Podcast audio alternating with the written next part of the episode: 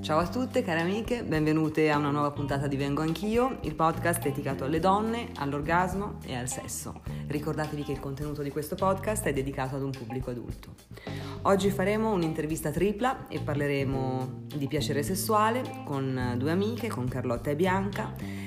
E siamo tre donne, tutte e tre diverse tra di noi, di età diverse, e risponderemo alle stesse domande e vedremo nelle varie fasi delle nostre vite, per le esperienze che abbiamo avuto, come la pensiamo sul sesso. Allora, ciao Carlotta. Ciao. Ciao Bianca. Ciao. Eccoci qua. Allora, iniziamo con la prima domanda. Allora, quanti uomini avete avuto fino ad ora, più o meno? Allora, numerarli è difficile, poi col tempo si perde il conto. Um, un po', uh, non, non, veramente non saprei numerarli. Diciamo che ho avuto dei periodi della vita un po' più intensi. Brava. dei periodi della vita un po' più stabili e degli altri periodi un po' più neutrali, diciamo, senza particolari, particolari segnali. Abbastanza, diciamo. Ma si può dire più di 10, più di 20? Si può dire più di 20, meno di 50, diciamo. Ok. Più o meno. Ok, ok. Ottimo. Ottimo. Ehm, io, Leni, quanti ne ho avuti? Io direi una quindicina, qualcosa meno di 20, forse meno, no, una quindicina, una quindicina di uomini eh, quasi delle storie lunghe, delle storie importanti e delle storie invece che sono durate magari un'estate piuttosto che pochi mesi. Comunque questo più o meno è il numero, Bianca? Bianca invece io penso come Leni, mm. più o meno una quindicina, anche perché ho sempre avuto storie, relazioni lunghe. E quindi sì, direi meno di 20 quindi tu hai avuto più storie lunghe e meno one night stand. Sì, esattamente. Tu invece Carlotta un po' di one night stand. Un po' di one night stand, sì. Bello. Sì, sì. Ma per quanto riguarda me, one night stand, one night, one night, forse una sola. E invece magari sì, due o tre volte, invece sì, magari quattro o cinque in tutta la mia vita, sì, però io sono anche grande. allora, e di tutti questi uomini con cui siamo state, con cui siete state, percentualmente più o meno, con quanti avete avuto l'orgasmo e con quanti no? Ma allora, per quanto riguarda Carlotta, ehm, ma forse ho avuto l'orgasmo con ma approssimativamente la maggior parte, non tutti, quindi forse un 70%. Beh, già un ottimo risultato, sì, eh? Carlotta è una fortunata. Diciamo che proprio i, i, solo one night stand forse non li metterei nella percentuale, nel senso che diventa più difficile, lì tocchiamo un altro tasto. Esatto, perché la one night stand è difficilissimo per mm. in una one night stand, laddove per one night stand si intende il rapporto sessuale quello di una volta, no? una, una, sola volta si va con un uomo una volta e poi non ci si vede più. Lì non sentiamoci diverse, non sentiamoci emarginate, ma è praticamente impossibile mm. avere l'orgasmo con un uomo che praticamente non conosci o che non sa nulla di te, quindi è più una cosa il rapporto sessuale si consuma, sicuramente divertente, sicuramente poi noi ne usciamo tra virgolette soddisfatte, ma per avere avuto un rapporto, ma di certo non è stato un rapporto soddisfacente dal punto di vista del piacere. Quindi sono sicura che in tante ascoltatrici saranno d'accordo con noi, non sentitevi diverse, non sentitevi strane perché è assolutamente normale. Bianca, tu? Bianca anche, nel senso che sì, penso un 70-80% di aver avuto orgasmi, ma eh, ribadisco, io ho avuto più relazioni lunghe che, eh, che notti folli di passione, ecco. E, in queste notti diciamo di toccata e fuga che mi sono capitate, che sono veramente rare, si contano anche meno delle dita di una mano, no, lì l'orgasmo non l'ho, non l'ho avuto assolutamente. È veramente difficile, cioè impossibile.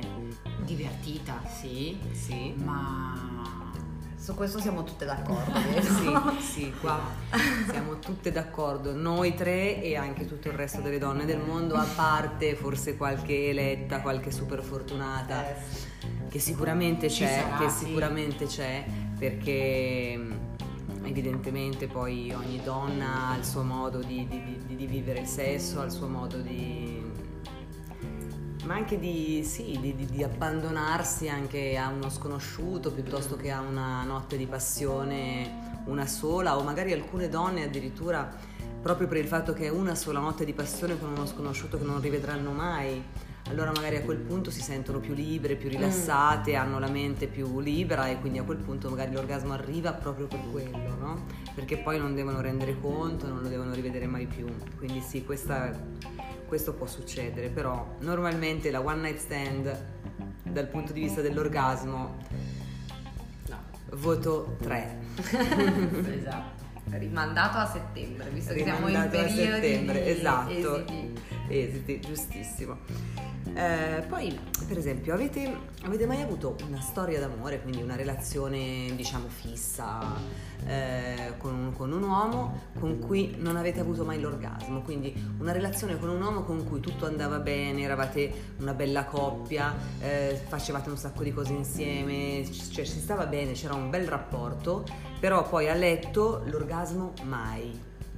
Sì, a me è capitato, parlavamo poco fa, eh, mi è capitato, forse in quel momento non ne ero completamente consapevole, nel senso che ehm, era una, una relazione che mi piaceva, cioè che in quel momento mi piaceva, mi appagava, mi soddisfaceva, quindi forse non mi sono neanche mai soffermata a prestare particolare attenzione a questa cosa.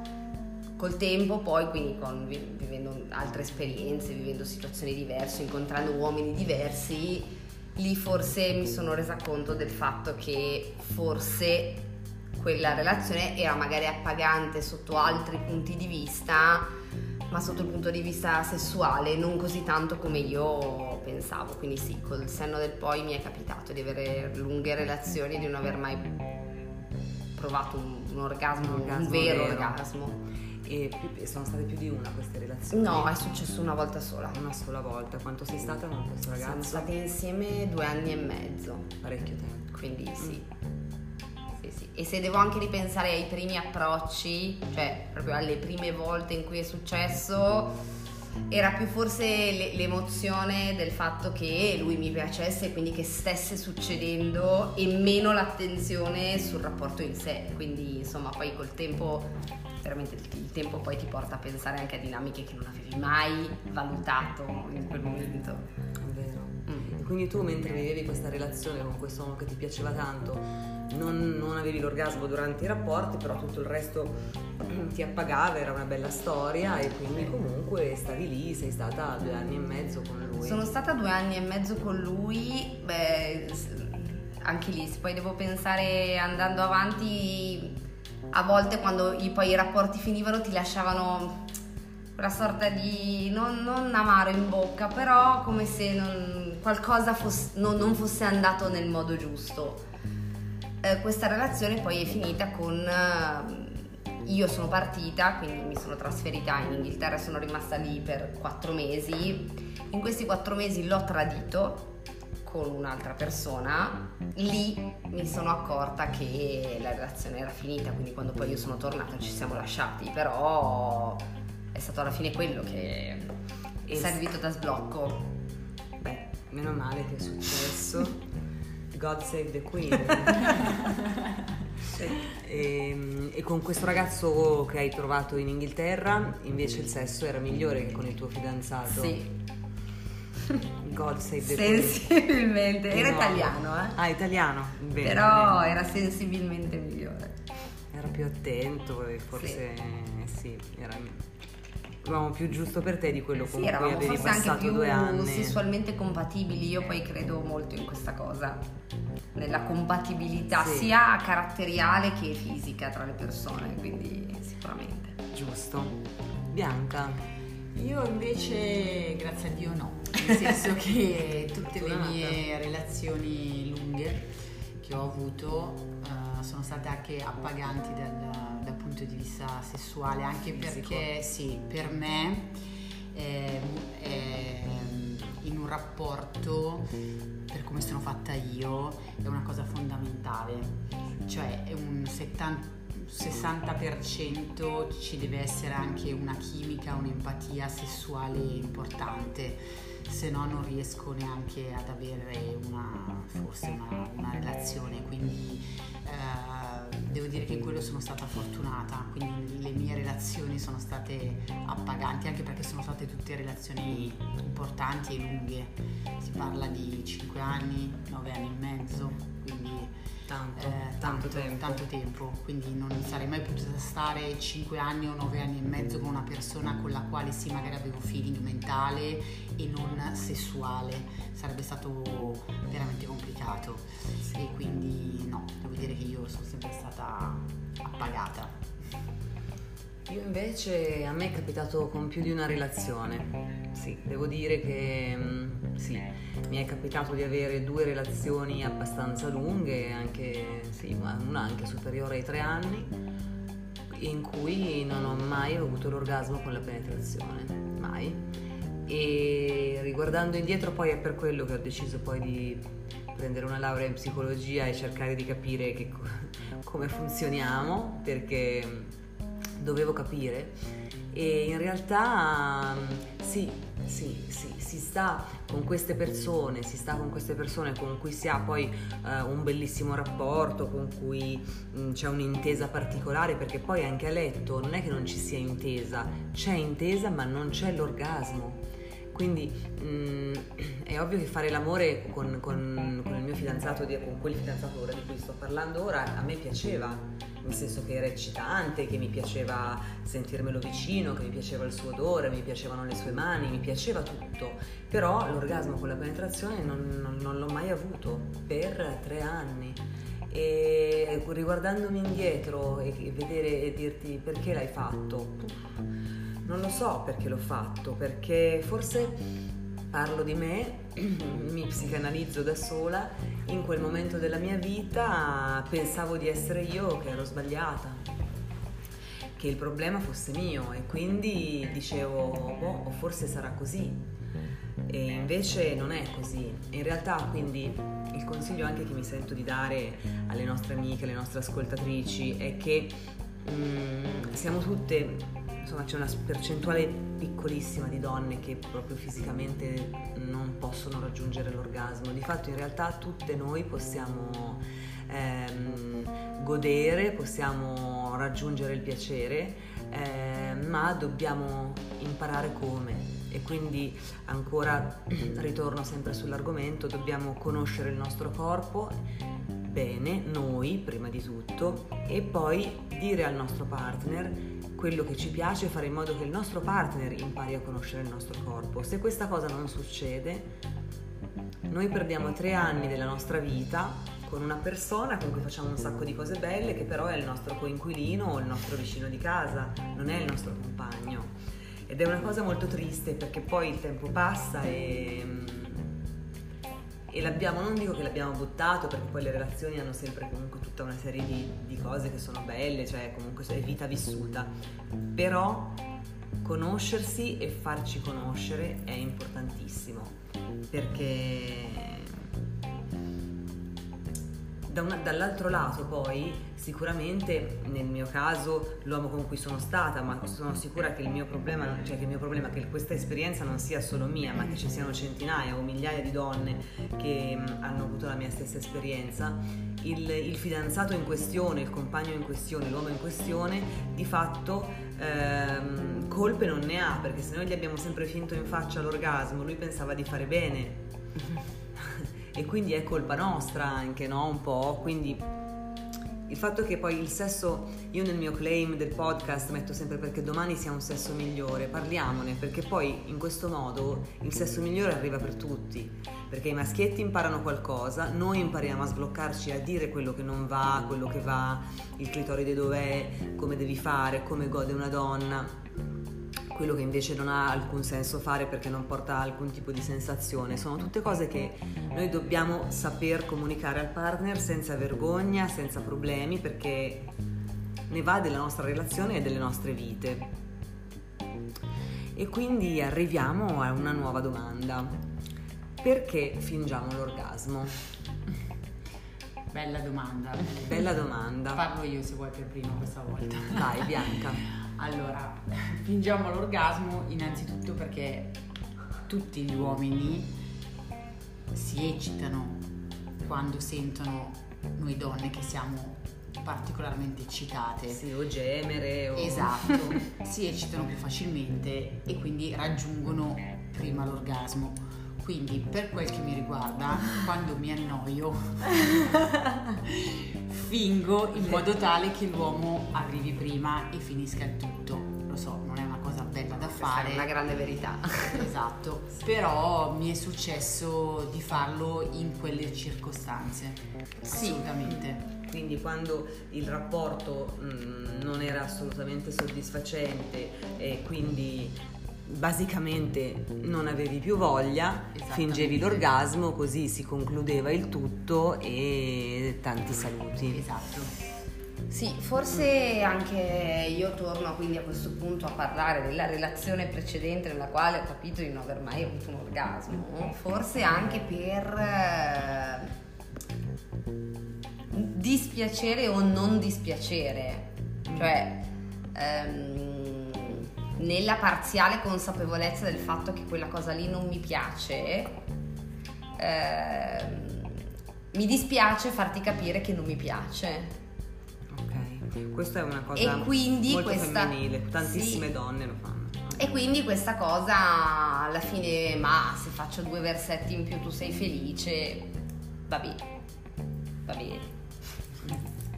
Per compiacere. Quindi insomma, sì, per compiacere, per... Poi vabbè, insomma anche un'altra grande cosa è che cioè, noi donne anche fisicamente ci sono dei momenti in cui non abbiamo voglia. Cioè, proprio anche fisiologicamente, periodi particolarmente stressanti, periodi, non so, coi cicli mestruali, prima, dopo, Sì, durante. Mm. Quindi, insomma, proprio fisiologicamente ci sono dei momenti in cui non abbiamo voglia. Sì, o che siamo momenti del ciclo in cui siamo più predisposti ad avere l'orgasmo e ad, e ad avere un rapporto sessuale Esatto. e i momenti del ciclo in cui non... Quindi anche Meno, in meno, in ecco, quei molto meno. lì è capitato. Sì. Anche in relazioni più appaganti, anche in relazioni appaganti, che però in quel momento lì Non era cosa. non era cosa e quindi va bene. Ok, quindi magari può essere, il motivo può essere che o da un lato stiamo vivendo un rapporto sessuale che non ci sta piacendo perché Mm. eh, può essere che ehm, l'uomo non ci stia stimolando nel modo giusto e che quindi noi non sentiamo nulla e allora fingiamo l'orgasmo oppure può essere anche esattamente che nel senso lui magari sta facendo tutto bene però poi noi abbiamo la testa da un'altra parte piuttosto che fisiologicamente non è proprio il momento giusto eccetera allora a quel punto fingiamo l'orgasmo perché io i nostri ascoltatori maschietti devono sapere che tutte le donne con cui loro sono stati tutte tutte il 100% almeno una volta io aggiungerei almeno 10 volte, si può dire almeno una volta hanno finto l'orgasmo, perché è una prassi comune di noi donne e la mia grande missione con il podcast Vengo Anch'io è che questa prassi si riduca, si riduca, si riduca fino a una percentuale bassissima. Non voglio più che le donne fingano l'orgasmo, questa è la mia missione. Non devono fingerlo per compiacere l'uomo, non devono fingerlo per se stesse, per loro stesse, perché è bruttissimo. E poi soprattutto ehm, nella donna si può innescare questa eh, dinamica strana, tale per cui sistematicamente fingono l'orgasmo. Sistematicamente perché ritengono di non essere programmate per averlo e quindi per loro fare l'amore è sì ok ci si eccita, wow, eh, si fa l'amore, poi a un certo punto io fingo l'orgasmo, il mio compagno viene e finisce il rapporto così, cioè in maniera sistematica. In maniera sistematica non può succedere, non deve succedere assolutamente perché è, è orribile, non facciamolo mai più. Ehm, allora possiamo arrivare a un'altra domanda. Questa è interessante. Quindi perché secondo voi troppi uomini non sanno fare l'amore o pensano che fare l'amore sia l'equivalente di masturbarsi dentro a una donna. Perché questa è una prassi comune negli uomini, ho notato con la mia esperienza, no? Un uomo pensa che Sì. ti prende, mm, ti penetra, si masturba, esce, fine del rapporto sessuale.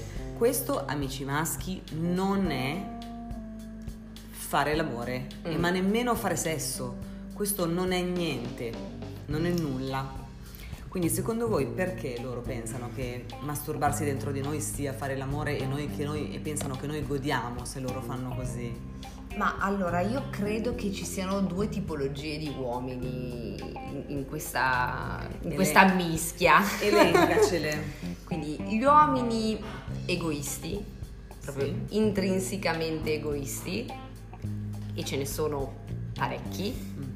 Tali per cui fatto io, fatto tutti, nei modi, nei tempi e nelle dinamiche che più ritengo opportune. Quindi anche lì poi diventa tutto relativo quello che, che poi fai tu o quello che- di cui tu hai bisogno. Quindi cioè, è proprio un atto nudo, crudo, fine a se stesso. Quindi un po' è secondo me quanto interesse c'è nella persona e nel rapporto che stanno vivendo, uno, due, quanto loro sono geneticamente egoisti. Poi, insomma, ci sono uomini che sono anche dal punto di vista sessuale molto egoista, a prescindere dalla partner che si trovano. Esatto, perché può essere anche con una donna che amano. A prescindere dalla partner Esatto. che, che si trovano. Un'altra categoria di uomini invece secondo me sono quelli che in virtù anche di quello che tu dicevi prima Leni magari hanno sempre trovato donne che non gli hanno mai spiegato cosa ci fosse che non andava in, in quello che stavano facendo. Quindi loro sono fortemente convinti che quello che stanno facendo è giusto rispecchia tutte le regole che però così non è. Quindi anche uomini magari di una, di- di una- di una certa età inteso con un, una sufficiente numero di anni di esperienza per capire che cosa stanno facendo e come lo stanno facendo. Quindi se hanno sempre avuto relazioni con donne che non gli hanno mai spiegato se avevano qualcosa che facevano nel modo non corretto, cosa stessero facendo di non corretto, loro sono convinti Vanno avanti pensando che sia giusto. di stare facendo bene. Quindi insomma dipende da, da dove pende, da dove pendiamo secondo me. Sì, interessante, sì, è giusto. Anch'io penso che un po' della colpa sia nostra, Mm. nel senso che, cioè, della colpa, eh, no, alla fine di tutto la colpa è un po' nostra, nel senso che noi non abbiamo mai trasferito al nostro compagno, al nostro partner, al nostro fidanzato, al nostro marito, quello che veramente ci piace e come effettivamente vanno fatte certe cose. Però i motivi per cui noi abbiamo questa colpa possono essere anche che noi ci sentiamo magari inadeguate, sbagliate e pensiamo che sia colpa nostra il fatto di non sentire nulla. E allora a quel punto non lo diciamo perché ci prendiamo noi la colpa del non sentire nulla, perché poi le donne sono campionesse mondiali di incorporare tutti i sensi di colpa possibili e immaginabili, è sempre colpa nostra e quindi dice sarò io, sono io, quindi non gli dico nulla. Però questo in realtà non è così. Cioè siamo nel terzo millennio, ora deve essere chiaro a tutte le donne che non è così, non esiste una donna che è sbagliata, non esiste. Eh, Bianca, Sì, eccomi. Ma eh, condivido pienamente quello che diceva Carlotta, sono un sacco di uomini eh, che sono talmente concentrati su se stessi, sul loro piacere, eh, sul loro fine, che non sanno prendersi cura di una donna. Questo lo dico anche se ehm, non solo in una relazione, ma anche per una notte. Eh, sono veramente pochi gli uomini che ti domandano cosa ti piace, cosa non ti piace, se ti va bene così, se non ti va bene così. Eh, quello vuol dire veramente prendersi cura anche, ripeto, per una notte sola o per x notti eh, o x giorni, x anni di una persona. Quello è l'avere cura, però sono pochi questi uomini, sono rarità. La maggior parte pensa solo al proprio benessere e al loro fine, di raggiungere quello, punto. Che poi uomini siete anche poco furbi in questo perché crea proprio dipendenza. Cioè un uomo Spiega che... Ti, bene, se sì, sentiamo. nel senso che un uomo che ti, ti- ti- ti fa godere molto sessualmente crea dipendenza. Esatto. Quindi avreste la vita molto più facile se vi impegnaste più. saremmo le vostre geishe se voi, Cioè, Esatto. se voi pensaste a non, non noi. capite. Perché, esatto, perché poi c'è un'altra, c'è una questione, no? Anche che è che, allora, eh, la vagina è proprio, è non so come dire, è dove l'uomo, l'uomo trae piacere dalla, no, dalla vagina, quindi con la penetrazione l'uomo trae piacere e quindi pensa che con quella stessa penetrazione la donna abbia il piacere.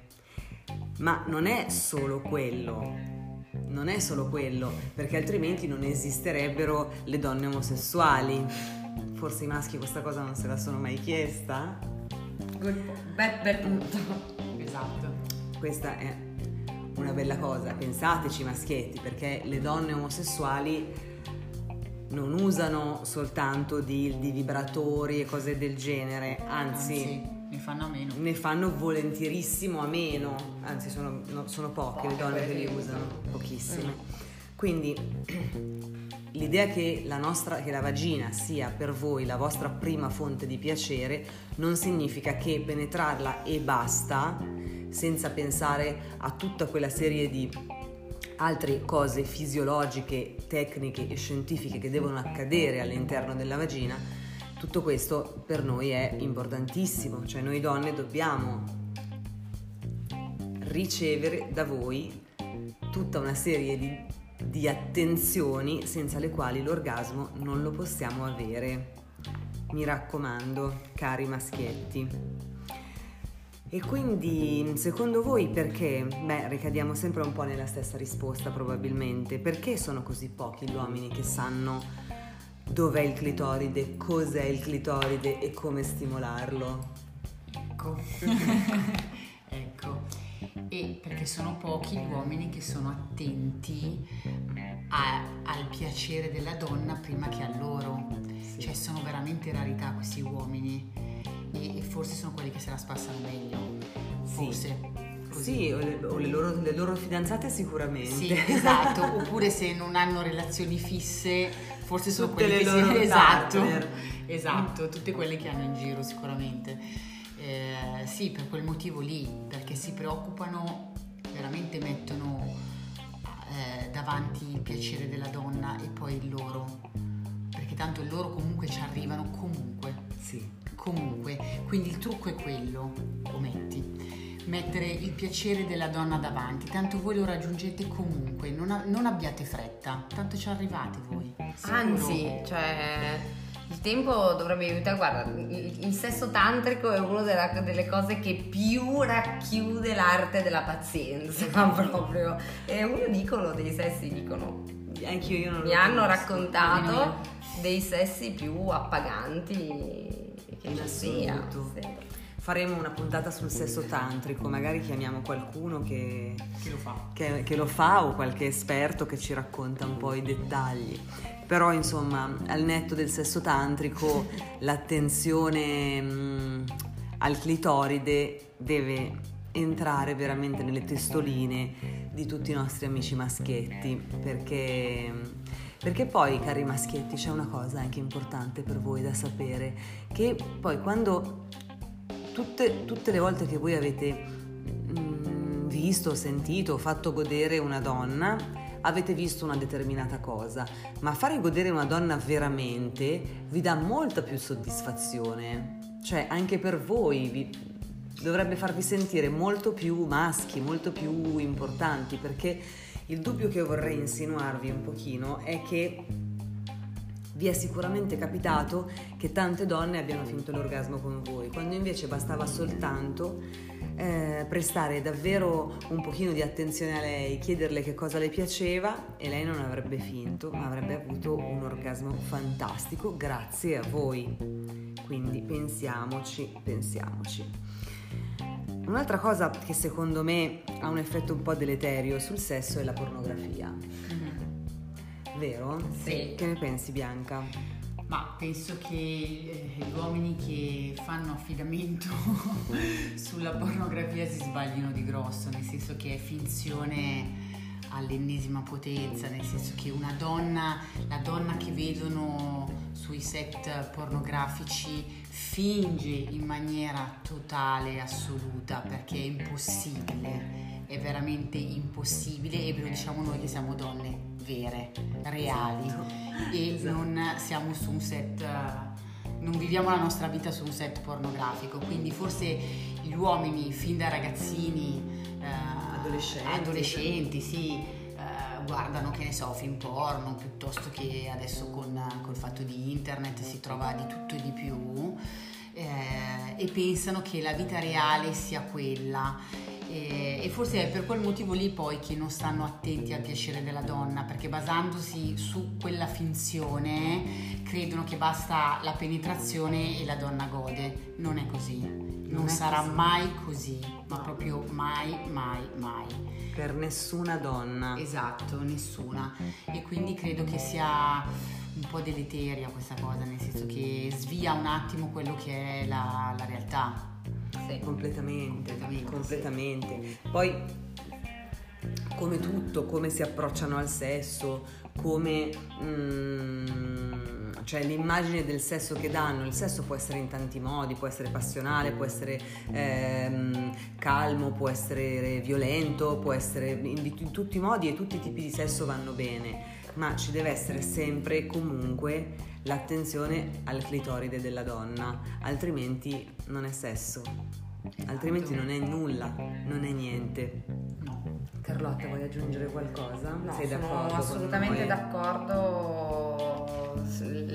La pornografia dà troppo un'immagine cruda, cioè pochi preliminari, se ci sono sono molto forzati, sono proprio come se fossero clusterizzati, prima si fa questo, poi si fa questo, allora arrivi a quest'altro, invece no. Sì, sì e poi ci no, sono... poi ogni donna è diversa, ogni rapporto è diverso, ogni dinamica è diversa No, sono d'accordo. Poi sic- sicuramente l'era di internet ha peggiorato drammaticamente le cose, perché se prima c'erano solo i giornaletti o, o delle foto, eh, adesso c'è la possibilità di attingere a qualsiasi tipo di fonte e per gli uomini che è sviante, che distoglie davvero la pornografia distoglie completamente dalla realtà del sesso. Questo non significa che la pornografia in, in alcuni casi aiuti il sesso, nel senso che eh, ci sono magari delle coppie, degli uomini, delle donne che si eccitano guardando un film porno e poi il loro rapporto sessuale risulta più soddisfacente per avere visto delle immagini che li hanno eccitati. Però questa è una cosa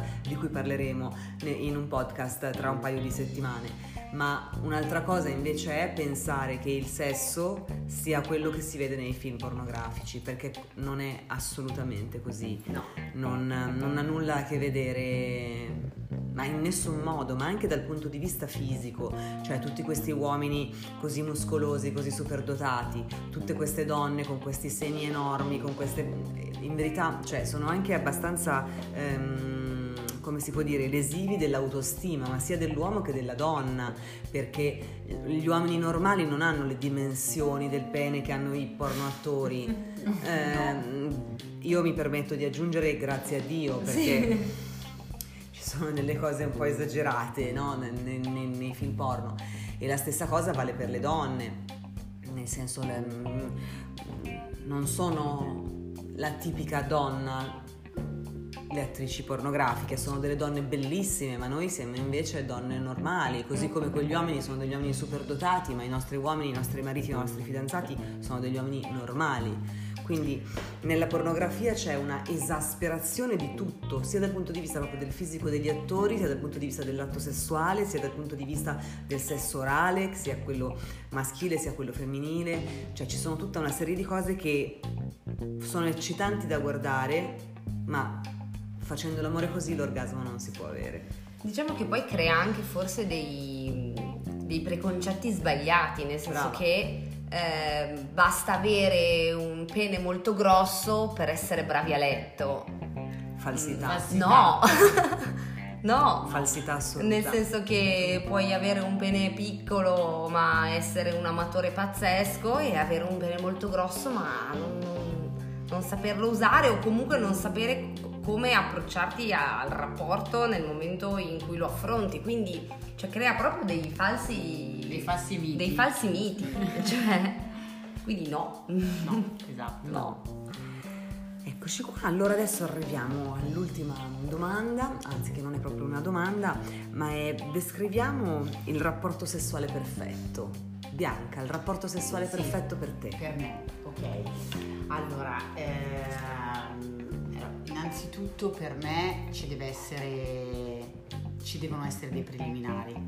Questo forse l'avevo già detto in una puntata precedente, che per me il preliminare è importante. Ehm, ci deve essere chimica, ci deve essere sintonia, eh, che come dicevo l'altra volta è un mix tra, eh, cioè, tra un- una questione di pelle, di odori, di, di- di X fattori. eh, quindi ci deve essere il preliminare, questo per me è fondamentale, che poi duri 5 minuti o duri 20 minuti, quello è irrilevante, però ci deve essere, ci devono essere i baci, tanti baci, ma tanti baci. Sono Tantissimi baci. Tantissimi sempre baci, momento. esatto. Eh, ecco, questo diciamo. Il resto.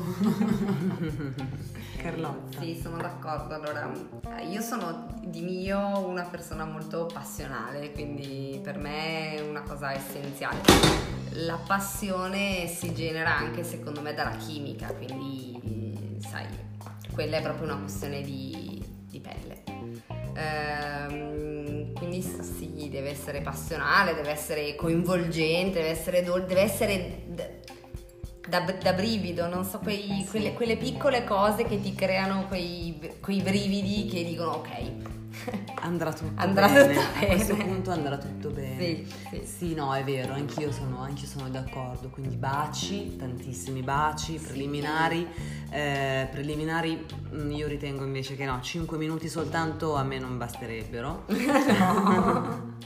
Quindi preliminari, sesso orale ehm, e poi vabbè il rapporto, il rapporto sessuale perfetto è quello anche in cui si ha magari la fortuna con il partner di avere tutta quella mm, sintonia in termini di odori, di profumi, Mm. sentire proprio l'odore della pelle dell'altro, quindi sicuramente vale anche per gli uomini, sentire l'odore della pelle che, che ci piace, che ci fa eccitare, un uomo attento, un uomo che ti chiede cosa ti piace, che cosa vuoi che... mm, C'è modo e modo di chiedere le cose, no? Si può anche andare un pochino per tentativi, insomma il rapporto sessuale perfetto è quello in cui, eh, a parte quella chimica che si può avere la fortuna o meno di avere, però anche, insomma, l'uomo che ti chieda cosa ti piace, l'uomo che si concentri sul tuo piacere prima che sul, prima che sul suo. Ecco, questo è un po' il messaggio che, che vorrei che passasse. Allora, niente, abbiamo finito. Per questa sera abbiamo finito. Un abbraccio a tutte. Ci sentiamo tra una settimana. Ciao. Ciao, ciao a Carlotta, ciao Bianca. Ciao, a Ciao. tutti. Ciao ciao.